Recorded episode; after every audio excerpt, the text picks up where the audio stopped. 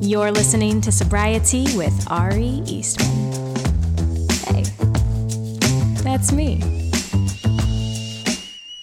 Well, hello, everybody, and welcome back to another episode of Sobrietea. Your girl has reverse seasonal depression in full swing. Ba da da boom bing. Uh, yeah, you know, birds are singing, flowers are blooming the sun is out again and I'm sad. uh, I don't know. There, I don't.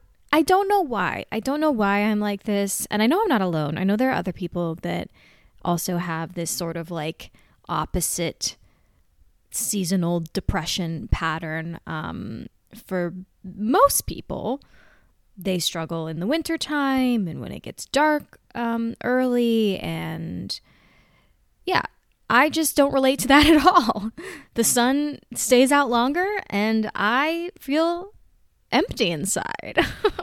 also, apologies in advance if you hear a bunch of clanging and banging in the background because they're doing, I guess, construction on the apartment below me and my, you know, scumlords uh, don't ever give me warnings about anything. But have no fear because I am moving out of this complex soon. And uh, big fuck you to the management company that owns this place because they have been not helpful.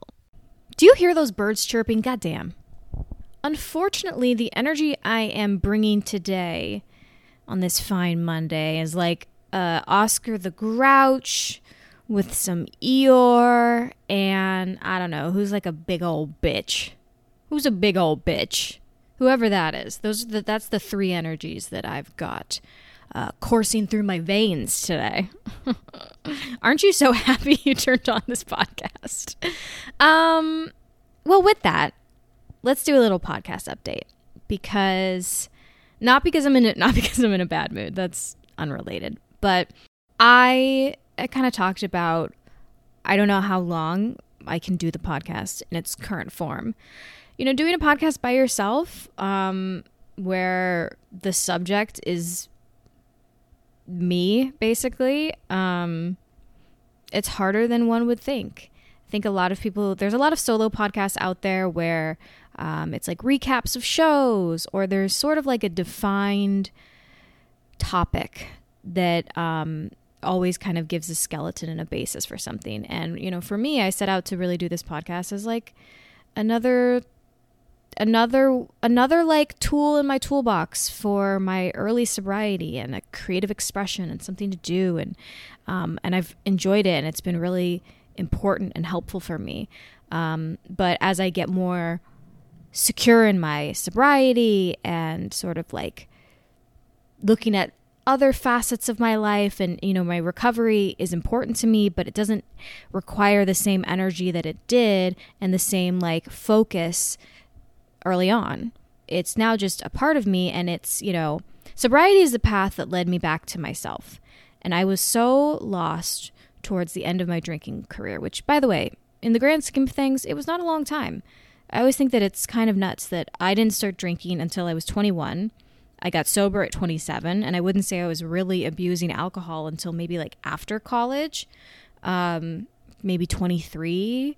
So I I probably had like four years of consistent drinking where things started to go off the rails. And towards the end there, it felt like I had fallen down a well or something, you know, and Lassie was not coming to get me, let me tell you. I was just there, down deep, deep dark in this abyss. And I know I was the one that crawled down there, but you don't really realize how far down you've gone until you're actually there and you realize you've like hit the pit and you're like, shit, I didn't know it was like this far down. And what recovery did was it showed me little little ledges, little areas that I could crawl back up, you know, that I could pull myself back up out of this well, you know, little by little.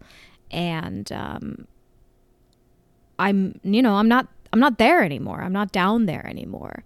I think it's important to to remember that like recovery is a lifelong process in that I just have to always remember like I can't I can't just drink, you know? Like no matter how recovered I think I might be, um the fact that I developed, you know, alcohol use disorder in such a short period of time too and I've, you know, it's all over my family tree and I just know where it leads me um, that I'm not someone who can ever drink. And um, I'd say that's the part of recovery that's important to like always remind myself and not like lose sight of that and not think that I could just be a casual drinker or drink in moderation or because I'm not in that deep dark well, I, I could do it now. It's like, no, uh, even if that was true, even if there was a universe where that was true, I'm not gonna fucking risk it. If someone was like, "Hey, so um, if you uh, get on this plane ride, um, 50% chance that it's gonna crash," I'm not getting on the fucking plane. Are you kidding me? But like with most things that we um, do for a while, uh, the need to kind of constantly talk about sobriety and recovery has faded a bit for me. And I know there are, there are some people in, you know, specific 12 step groups who would probably be like, that's when you need to talk about it even more. And, you know, your alcoholism is doing push ups in the parking lot or whatever. And, you know, all this to say, like, my decision to not drink is so important to me. And I know that it has opened up every door that I've walked through these past three and a half years. So that I'm not, you know, I'm not concerned about. Um, but I, you know, never really set out to. I'm not a wellness coach. I'm not a life coach. I'm not a therapist. All of these things that I say all the time in the podcast. I just am an only child. I was just raised an only child and I love the sound of my own voice. Okay, sue me. Of course, I started a podcast. Hello there have been times in um, this sort of progression of my life where I've been sharing my recovery online. Um, so many amazing things have come out of that. And, um, you know, I mean, I've had TikToks blow up about recovery and all these people connect. And I've met, I've, I've met people. I mean, I've met people in real life that I, that we connected because I had a TikTok about sobriety. Like, you know, so many amazing things that have happened. And that's been a theme throughout my life is that um, social media has been a pretty good tool for me. Um, and it's been definitely something that has led to so much more good in my life than bad.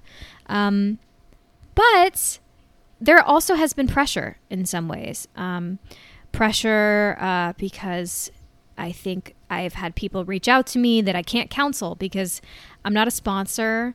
Um, I'm not a therapist. I'm not qualified in any way. And I do feel like a, a, a, desire and a want to help people, but also um, I don't I don't have that ability. I don't have um, the emotional capability to help people through their early sobriety that I don't know. Like all I can do is share what I've gone through, and um, but I can't counsel people, you know, and um, that's always been something that has kind of weighed on me is that there are people who message me, people in the DMs who you know want me to help them quit, and I can't, I can't do it, you know.